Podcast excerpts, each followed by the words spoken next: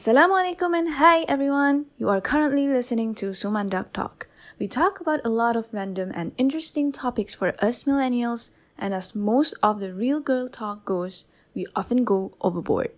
Keep on listening and hope you enjoy.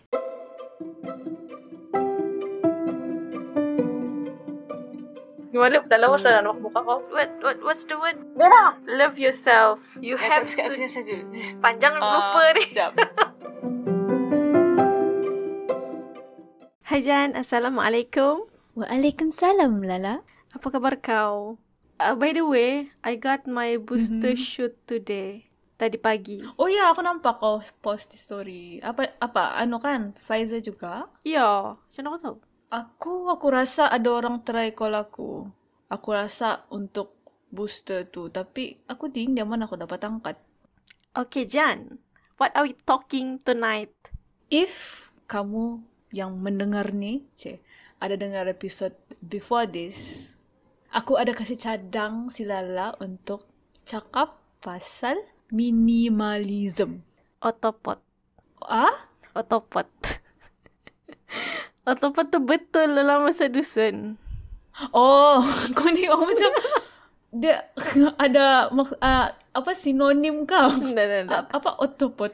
Otopot. Oh, Otopot. Aku nak tahu mana lah. aksennya tapi otopot. ya gitu.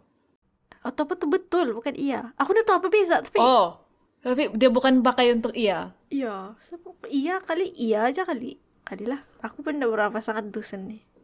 Okay, kita mau cakap pasal minimalism kan? Sebab Jana actually requested sebab dia this year she is Ya. on the journey to be more minimalistic. Kan? Betul kah? Yes, betul. Okay. Insya Allah. So, time degree aku buat tesis. Tajuk dia Minimalism and Islamic Perspective. It's very general. A few yang aku rasa aku mau cakap, aku mau discuss malam ni. Pertama sekali history, lepas tu maksud, lepas tu terus masuk kepada perspektif Islam. Okay? So we go to history first. The history History of macam mana? minimalism. Yeah. Because minimalism has been there since lama sudah kan? Uh, yeah, I guess lama sudah since early 20th century. Lama lah tu kan. Mhm. lama. Tapi kan benda benda minimalism ni kan dia bukan datang daripada lifestyle sebenarnya. Dia mula dengan art movement. art. Oh, macam macam orang mau design minimalistic Yeah. drawing or something yeah, macam tu kan yeah. design, right? Yeah, oh. more like to painting masa mula-mula dulu. Kan dalam art kan. Apa art dalam bahasa Mhm. seni ha? So benda tu sangat kecil bah industri seni ni. So orang-orang industri seni seni ni sajalah yang tahu pasal minimalism ni. So dia punya evolution tu it's quite slow sebab jarang kali kan dalam tu. Tapi dia banyak dia slow tapi dia still grow. Wow. wow, it Ah. rhymes. Ah, it still it still grow. So adalah minimalism in the film, theater, lepas tu music, writing pun ada juga. okay, kalau art dia punya macam the art the minimalistic art would be macam it's more like plain colors, right? Simple. Tapi kalau music macam mana? Aku rasa orang punya note tu kali. Oh. Maybe lah. Oh. Aku baca kan pasal benda music ni kan. Sebab aku bukan orang music. Aku baca sekadar faham. Tapi aku nak boleh relate. Faham. Serious. Tapi in terms of literature kan, I can quite relate lah sebab it's my passion, ha, hobby. So, salah satu penulis yang memang minimalis ni ialah Ernest Hemingway. Have you heard about him? Macam pernah dengar. Aku rasa aku beli dalam tiga buku dia weh. Tapi I read one of his book and I felt so like, uh, Why is, is it too minimal? Yeah. minimal? Is it too minimalist? yeah, dia macam sangat beza dengan Clan. Yeah, his Dry. books are considered classic sebenarnya, tapi bagi aku, Is it like they are less descriptive? yeah, less descriptive.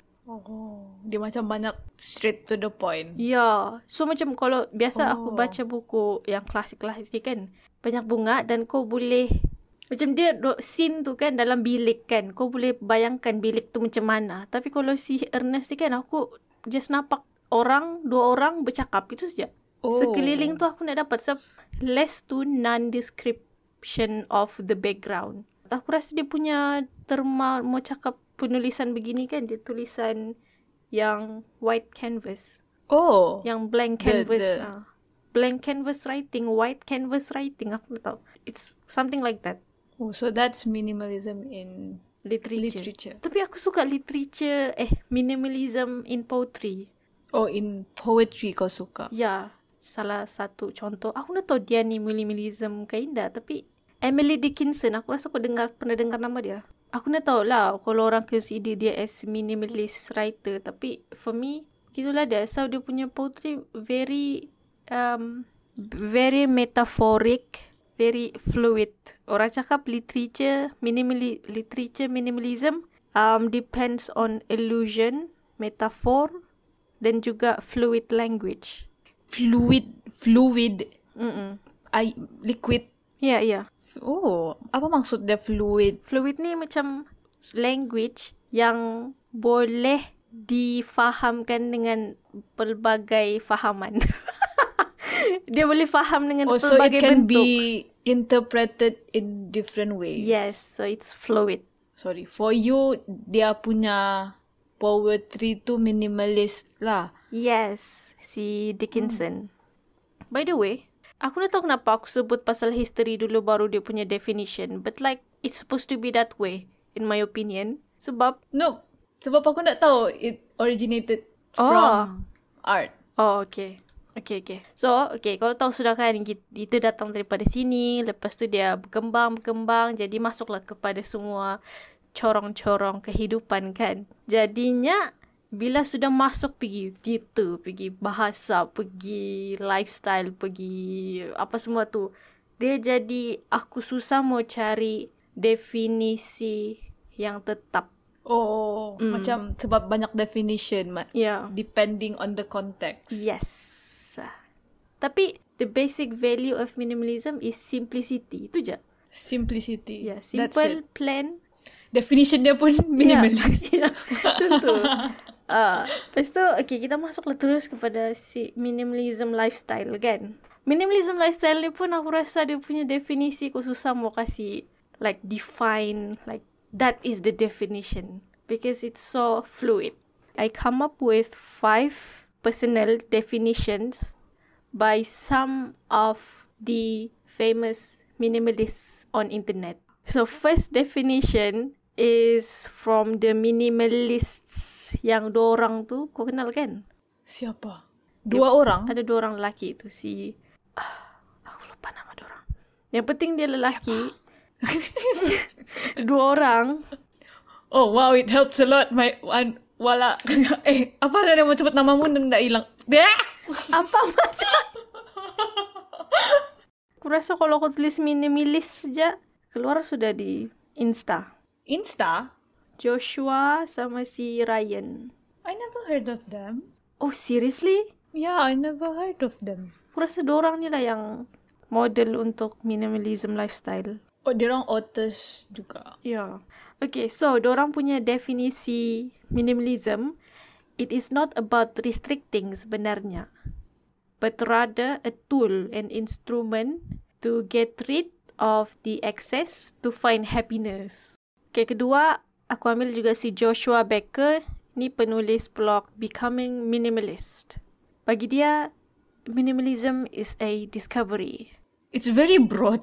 kan so apa, dia tulis Yeah. juga dia cakap macam discovery on why kenapa okay saja sebenarnya kita ndak ada banyak barang Like you can live. ah you can live with little things tapi like discover dulu why why is it okay gitulah kali maksud dia moving on si Rebecca Crespo the author behind minimalism made simple bagi dia, minimalism is a personal journey. There is no generic standard. Tiada standard yang yang general untuk kau ikut. And so, there is no right or wrong on how you do your minimalism lifestyle. Okay, moving on. Masa and Michael, blog dorang The Minimalist Vegan. Bagi dorang, minimalism is the process of intentionally pursuing what brings you joy and eliminates the rest that doesn't bring you joy lah. And lastly, Colin Wright, nama blog dia Exile Lifestyle. Bagi dia, minimalism is an reassessment of priorities. So, lima-lima ni benda yang berbeza dorang. Dorang, dorang, dorang Ya. titik beratkan kan. So, disebabkan banyaknya perbezaan definisi di sini, minimalism is really about how you define for yourself. There is no Right or wrong? Mm, it's not it's very out of the box lah dia punya definition. Kau nak boleh just like trap. There's no like certain procedures macam kau kena ada like this amount of stuff, this amount. It all depends on kau punya interpretation on how you want your minimalistic life to be gitu. Yes, betul. So Otopot. otop.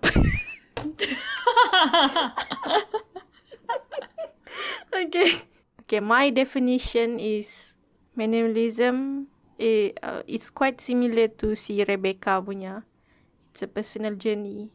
Aku nak rasa aku minimalist sebab some days I don't feel like a minimalist tapi the minimalism value tu always beside me. Maybe minimalism is a friend. Hmm, It's there when you need it. Che. mm. Masa kau mau decide beli barang ganda. Yeah. so, um, what do you think minimalism to you, Jannah? So, kau baru start. Maybe, you know, as a beginner, what do you think is your definition? I think memang mainly lah kalau orang Melayu ke orang Malaysia ke apa ke like we were never minimalist like macam memang kita aku tak rasa kita ni bangsa yang minimalist for, in my Kenapa? opinion lah sebab at, at least how I see my family lah macam mana aku pindah rumah banyak kali dari Labuan pergi KK dari KK pergi Melaka pergi Johor pergi Melaka Melaka banyak, banyak kali kami pindah lagi And like every time kami pindah, barang tu macam yang kau tak pernah tahu pun kau ada. Tiba-tiba ada. Macam bila kau pindah tu baru kau discover ada benda ni. So tapi kalau bila kau jumpa balik, oh aku nak mau buang. Bagi aku macam benda tu say- sayang tapi macam kenapa mau buang? Boleh guna, simpan. Aku rasa orang kita jadi segitu. Kenapa kau mau buang tu sayang? Janganlah buang, boleh guna tu nanti gitu kan. C- Contohlah kalau piring-piring ke apa-apa. Nanti kalau ada orang datang, senang kamu mau hidang. Mm-mm. Ha, gitu kalau nenek-nenek. Begitulah and nenek aku dulu pun uh, macam orang berjualan ada gerai so macam memang dia punya supply tu memang banyak. Aku memang dibesarkan dengan keadaan yang banyak barang. Sebab minimalist ni is very flexible kan. You can have a lot of stuff and still be minimalist in some way. Tapi macam in my situation, it's not physically minimalist at all. How I grew up lah. The main apa mindset untuk aku mau jadi minimalist ni is okay, I can throw out my stuff and I did throw out a lot of stuff sudah hari tu and I still have a lot of things tapi aku masih boleh guna. Sayang. So macam aku okay aku simpan dulu. Tapi kadang-kadang benda yang aku simpan tu like aku ada satu baju ni aku ada and aku pakai since aku darjah lima. You can just imagine lah how that shit looks like. I don't know if I can say it brings me joy ke apa ke like how they say kan. But I will feel sad if I throw that nah gitu. The way I want to be more minimalist is to only after this lah I would try to buy less and throw away things slowly. It it will be a very slow process for me. And if I were to buy stuff aku akan beli barang yang aku boleh pakai lama aku boleh pakai balik-balik. Kalau macam gadget ke apa aku akan lagi sanggup beli yang mahal kualiti tahan lama daripada beli yang murah and kena buang gitu-gitu semua. Kalau kamu cakap minimalis ni less spending macam tak betul juga sebab Plan to spend. dia bukan macam oh satu bulan ni je aku mau minimalis. No, it's like a long journey aku rasa. Yes, betul Jannah. Or, Uh, minimalism is a is an ongoing process. Ah, tu je aku punya yang sekarang aku punya aku punya goal untuk minimalist for this year is just that. But one day I want uh, more a minimalist rumah pun macam konsep minimalist begitu. Like design rumah pun ada macam design minimalist like like you have like this neutral or plain or like monochromatic color. But that might be a longer way ahead. And for now tu jalan tadi aku cakap be- beli benda yang berpatutan sahaja. Sejak aku try to live as a minimalist tu aku memang suka bagi baju sesama orang. Kalau benda tu aku nak nampak aku Ya. akan pakai banyak kali aku memang bagi orang terus. Ya, So, ya. that's a good habit kan bagi aku lah. Aku ada bagi baju masa like uh, ada Christmas drive donation hari tu. Hmm. Aku ada bagi baju like penuh satu, macam mana aku bayang? Macam satu luggage. Kalau aku nak bagi ni, aku kena bawa balik baju yang aku nak pakai ni balik Malaysia. And it actually helps lah kalau kau student yang selalu kena pindah bilik ke bilik. Aku rasa aku sampai jenis macam kalau baju aku, baju apa aku di college, baju tu juga lah aku baju di rumah. Faham ke? Mostly lah kawan aku dari kuis dulu ke dari mana ke. Macam orang balik kadang-kadang selai sepinggang. Aku macam, kau nak bawa baju ke balik? Macam pelik lah. Sebab hmm. aku setiap kali balik aku kena bawa baju. Sebab kalau aku nak bawa baju, aku tak ada baju. How many how many baju kurung yang kau ada dalam wardrobe kau as a student? It's not minimalist at all. It's But okay. it's okay. If it brings you joy, it's okay. Betul kan? Tapi hari-hari juga, eh, apa yang pakai ni? oh, kau tahu kat time aku usim, aku baju kurung aku dalam dua atau tiga sih apa. Tapi aku banyak blouse. Tapi blouse aku pun dalam lima. Lima begitu je blouse aku sebenarnya. Atau Oh tujuh. my god, Lala. Aku ada tengok satu satu YouTuber ni, Elizabeth Phillips. Aku rasa kau pernah dengar aku cakap pasal dia juga. Ta- Tapi dia bukannya famous sebab dia minimalist lah. Tapi dia pun minimalist. Mhm. And dia macam dalam wardrobe dia tu, memang mostly like 99% hitam. Aku nak boleh lah hidup begitu eh. Aku mean I Very like few black amount of but like clothes. Ya macam I like black too tapi macam one thing kan aku rasa kalau do, kalau I don't know if this mentality is just in my head or not tapi macam kalau orang putih buat atau orang barat buat orang tengok wah bagusnya orang ni berjimat begini begini begini dia punya lifestyle tapi kalau kau nampak orang Melayu pakai kan nanti orang cakap ih kenapa ni tak ada baju lain kah hitam saja berkabung Nenek aku nak suka warna hitam. Kalau aku aku selalu juga pakai warna hitam bah. Kena marah aku eh. Tapi nenek But aku like, pun kadang-kadang dia tak I suka still aku wear black pakai lah juga. tudung hitam, baju hitam semua. Ha? I still wear black lah juga depan nenekku. Ya. Aku macam kalau aku pakai black depan dia macam at least tudung color lain. Hmm. Macam jadi tak obvious sangat. Kita macam bila orang cakap sikit kita nak dalam macam ah peduli lah orang cakap aku aku mau ikut aku sejak kita aku tak rasa kita bangsa yang begitu. Ya, At least betul. our generation. Aku nak tahu lah generation akan datang. Scary. Tapi ah, aku rasa orang masih still hormat. Cuma na, it's like, uh, memang kita ada still some amount of respect. And kita tak akan trigger kalau orang sudah tak suka. Begitulah. Mm-mm. Aku macam jealous lah tengok dia boleh uh, buat apa yang dia suka. Without caring of other people punya judgment. It's like a good and a bad thing at the same time. Alah, tapi ni manusia. Apa macam mana? The grass always look greener on the other side. Is that an idiom? Adakah? Aku pernah Or dengar did I tapi just made that up? aku je pernah dengar tapi apa kaitan dengan Macam, oh, I want to be her. Tapi macam, you don't want to be her. gitu. Okay. I also mentioned last last episode yang aku pun kalau aku mau beli the way I will try to restrict my purchases in the future is that I will only buy like in a certain amount of color scheme scheme which is insyaallah it's within like black, gray, brown, nude color. Tapi the thing is I don't think nude suits me and another one is blue because I love blue. Kalau aku mau beli something, aku kena cari colour tu. Kalau tak, aku nak boleh beli.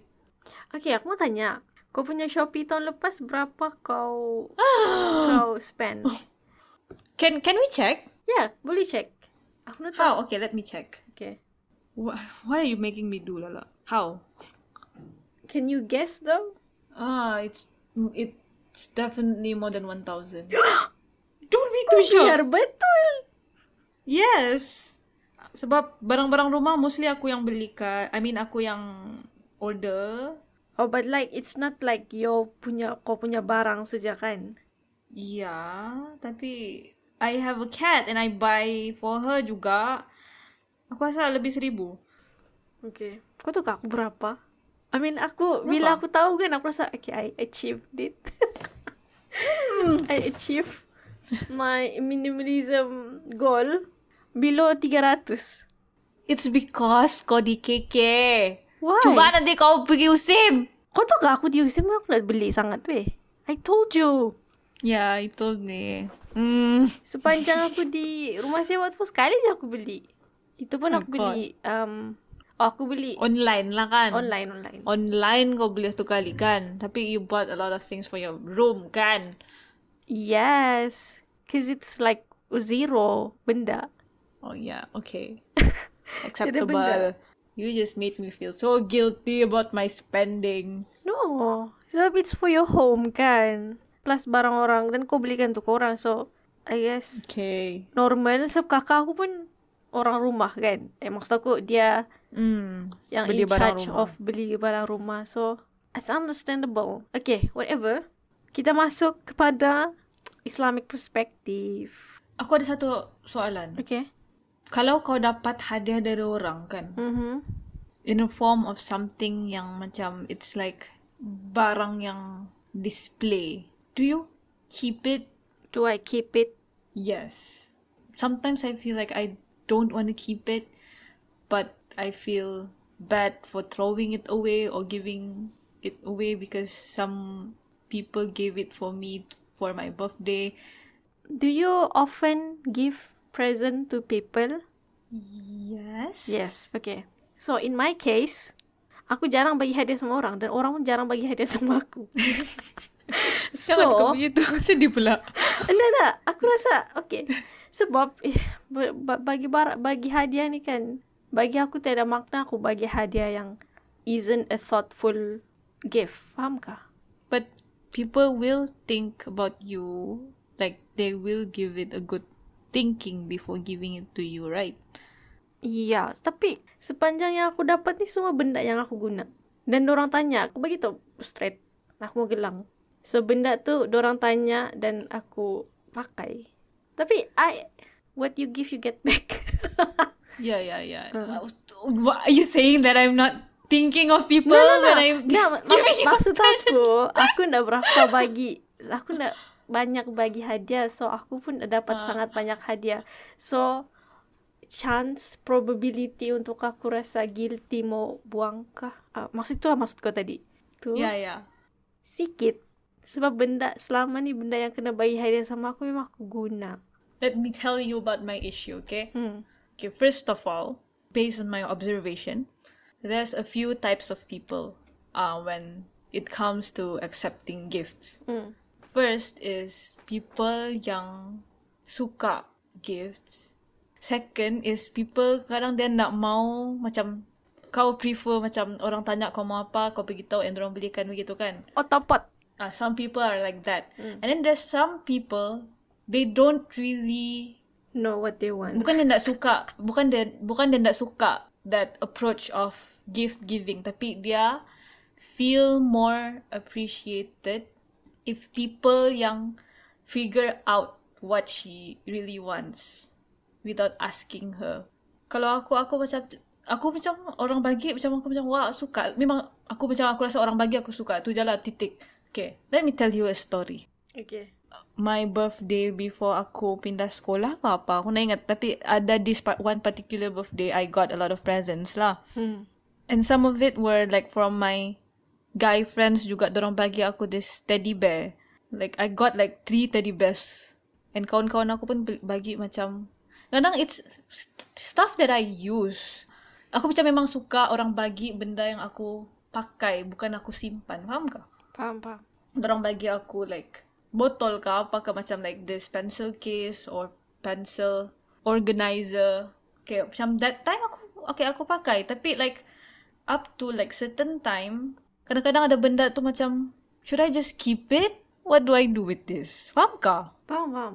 So macam kadang-kadang aku rasa rasa bersalah even though orang tu nak tahu kali orang yang bagi tu pun lupa sudah pun apa dia bagi sama aku. Tapi aku macam if I throw it aku rasa bersalah tapi kalau aku simpan aku tak guna.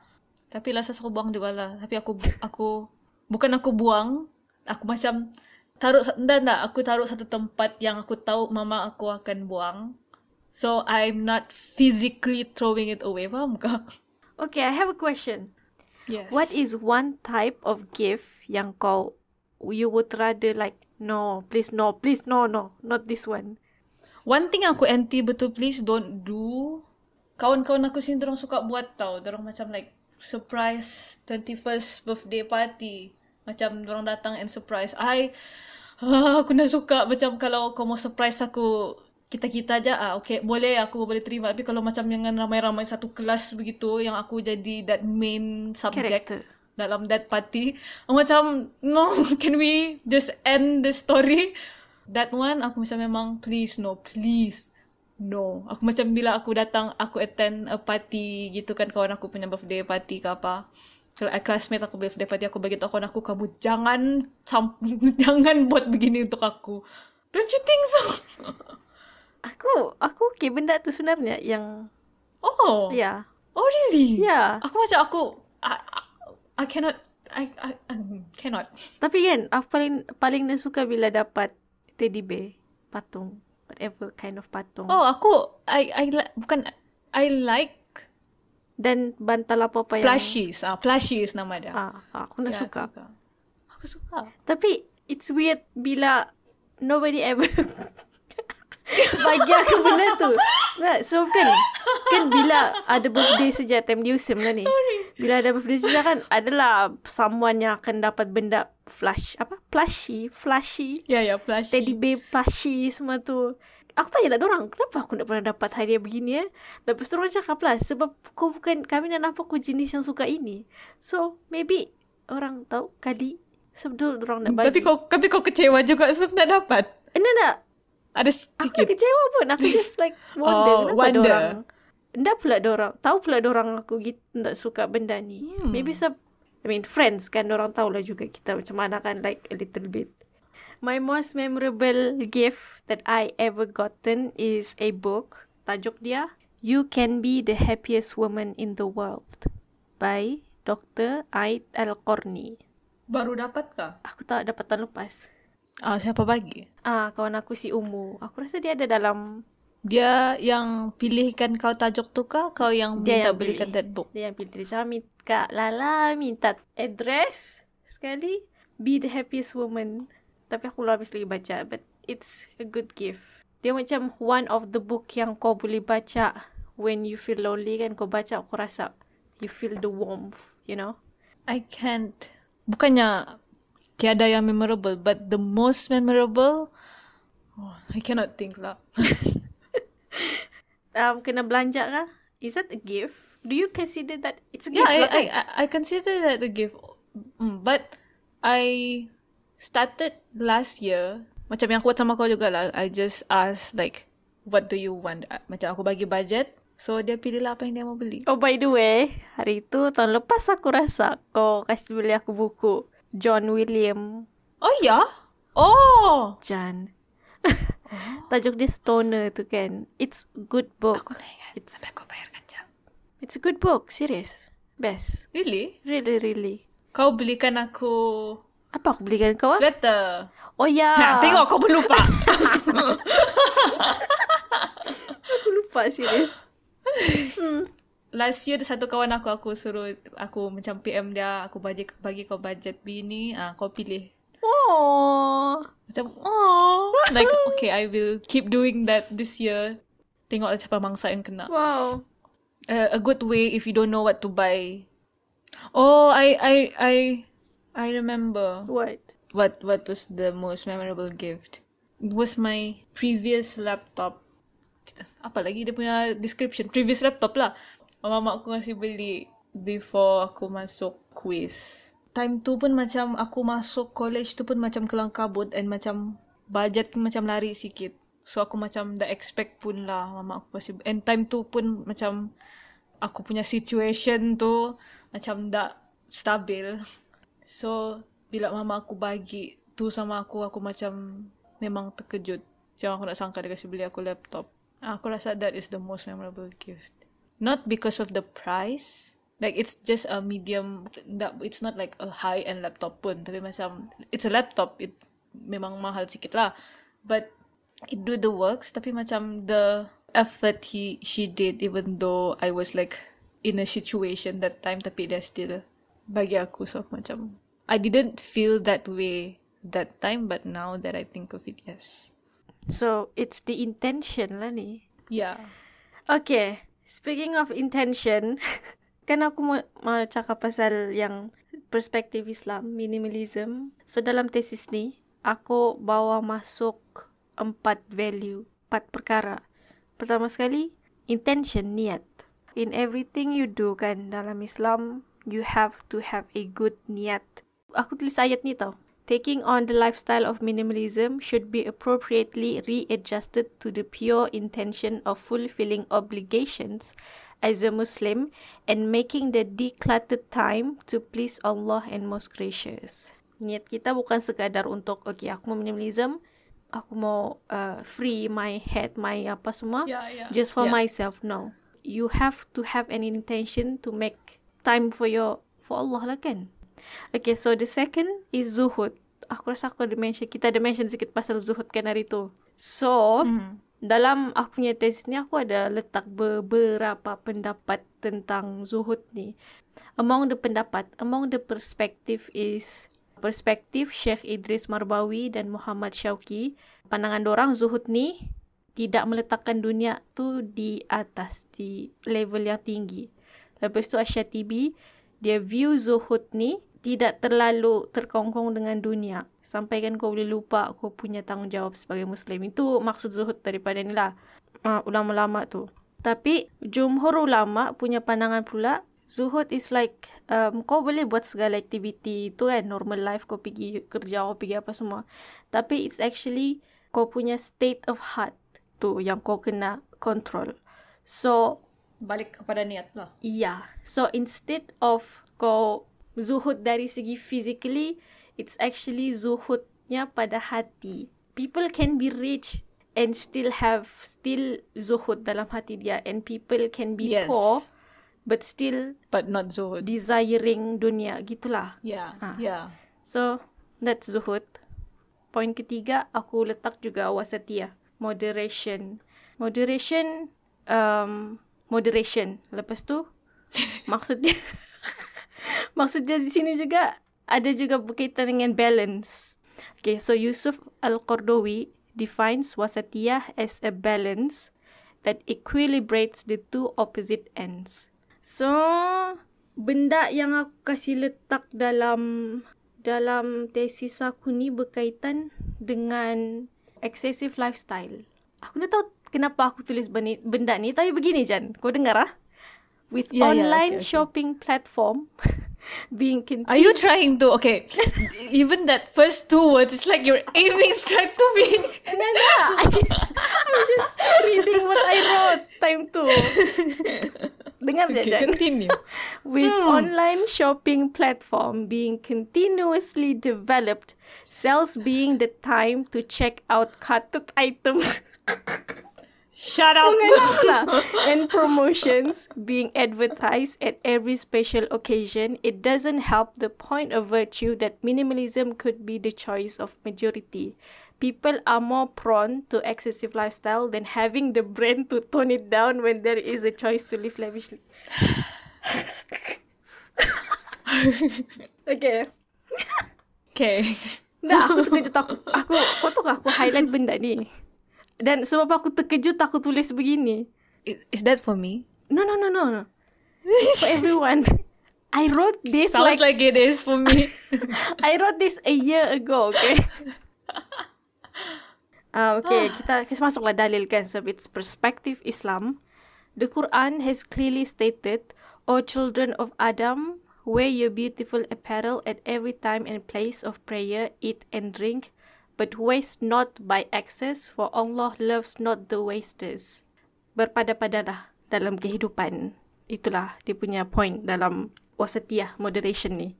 Oh, lagi satu, moderation in time. It actually very related to minimalism sebab minimalism pun ada cabang yang cakap you have to prioritize how to fulfill your time with good things. Use your time wisely.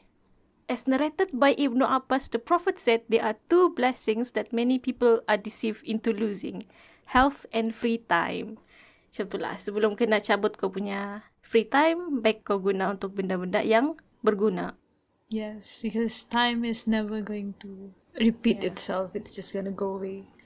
Okay, so lastly is barokah, gratitude. Syukur dengan apa yang ada. Aku rasa the way I can interpret like the way you say barokah, right? Even in the littlest things, you can find the barokah. Betul. So it doesn't mean that if you have less stuff, you have, would have less barokah. Mm-mm. And doesn't mean that if you have a lot of things, you have more barokah. It all depends on Allah can give like barokah to anyone He wants, kan? Dia apa ni bersyukur ni kan kalau kau bersyukur kau rasa semua cukup. Yeah, Tapi kalau aku rasa hmm dah tak cukup lah. Ah, memang aku dah rasa dah cukup. yeah, I I agree. Bila aku sekarang rasa macam, what else do I want? I have like everything that I semua yang aku perlu aku ada. Jadi apa lagi aku mau? Tapi mm-hmm. still satu ribu lebih juga kan di Shopee. Anyways, Okay. Aku okay. mau cakap satu benda ni. Um, bersyukur ni kan, it's little thing macam kau cakap tadi. Tapi kan, the little things tu lah yang bagi kau ketenangan Yes. dan jiwa dan Yes. diminda. So, yes, jangan pandang remeh sama bersyukur ni. Sebab it just, it's, it gives you, tak tahulah, dia macam psikologi. Bila kau, oh, syukur, syukur. Oh, kau ada baju, kau ada makan, kau cukup makan, kau cukup baju. Hmm. Kau ada duit, kau boleh, kau tidak lapar. Apa lagi macam Apalah yang kau mahu. kau nak bersyukur kah? like the one thing yang aku macam like really really bersyukur like ever since I must I entered medical school kan. Mm-mm. Like the one thing yang macam aku feel very grateful of is kita punya jantung. If you think about it, ever since we're like not even born, it has been pumping. It never stops. It can it can literally stop at any time, but it doesn't. So, macam kau nak bersyukur kah? aku macam sedar tu bila start aku macam dengar my heart sound macam oh, it's literally beating this way ever since like before I was even born. What if it stops now? Because it can literally do. It can literally stop like anytime. Like even though if you're healthy ka, kau sakit ka, like it can stop. Yeah. If Allah wants it to stop macam so, itu je dia kasi berhenti like kau mati. You open my eyes. Macam that is like sorry. Bukan sorry. Um, Aku baru mau cakap apa apa sorry ni. aku, aku nak tahu kenapa aku cakap sorry. Aku macam stop it. okay, okay. Okay, so aku mau baca lagi ayat. Barakah isn't blessed only in the form of fortune, health, time, knowledge. Therefore, every aspect of our life is a barakah. And reminding the heart of the continuous blessings can increase the level of iman, insyaAllah. Bersyukurlah selalu. Otopot. Dapat yang baik bersyukur, dapat yang tak berapa baik pun bersyukur juga. Like because it could be worse. Hmm, betul. Overall, first niat, intention, zuhud, kedua, ketiga moderation, keempat barakah, blessing. Empat-empat ni kan aku rasa dia kena sehati sejiwa. dia kena move along together. I agree, and we need to put that all that five concept inside our minimalistic lifestyle if you want to carry it out. It's not just like for the aesthetic, but it's also for the spirituality. As a conclusion kan Jana. Okay, okay je pun kalau kau mau adapt into minimalism lifestyle. But as a Muslim, it's a bonus and it's the the the the, the benefit kan double kalau kau masuk juga benda-benda yang aku sebut tadi tu. Yeah, yeah. Kalau kau nak sebut this like this concept yang macam bila kau, kau if you didn't even brought it up last week, I would never think of applying that. Like it's like it, it macam it's a, a simple concept but sometimes people need like a small reminder. Like Yeah. kau tahu konsep tu ada. Tapi macam we just need like a little push. Macam oh okay. So thank you juga. It's not just like it's not just only for Islam. Sebab I've been Yeah. reading this book. The name of the book is The Universalism of Islam. Dalam buku ni, every every religion uh, stood upon two basic yang memang sama. First kali, uh, your devotion to God. And the second is living a righteous life. Living righteously. So, why not? Because I think this is just a path. It's not a goal. I would say minimalism is also like a trend lah sekarang ni. Yeah, Don't it's a trend. So, I think it's more macam orang suka. People more tend to apply it physically and more to and the not design. spirituality. Yeah, Kan, design. Minimalism complements the Islamic way of life. I would say it's like um a booster into a Yes. booster to a booster lah. Yes. Because if I were to sum it up kan, physically there would be less clutter. Macam automatically we would be more focused on the more important things. We would empty a lot of a lot more of our time just by doing that.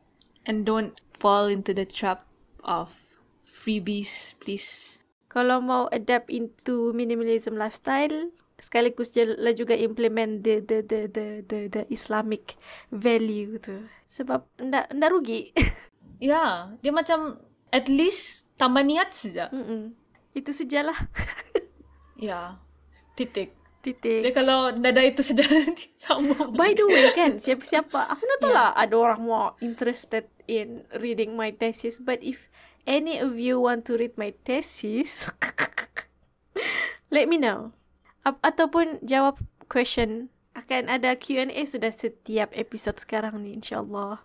Thank you so much, Lala. Thank you juga Jan. Bye. Assalamualaikum. Bye. Waalaikumsalam. Bye. Pun.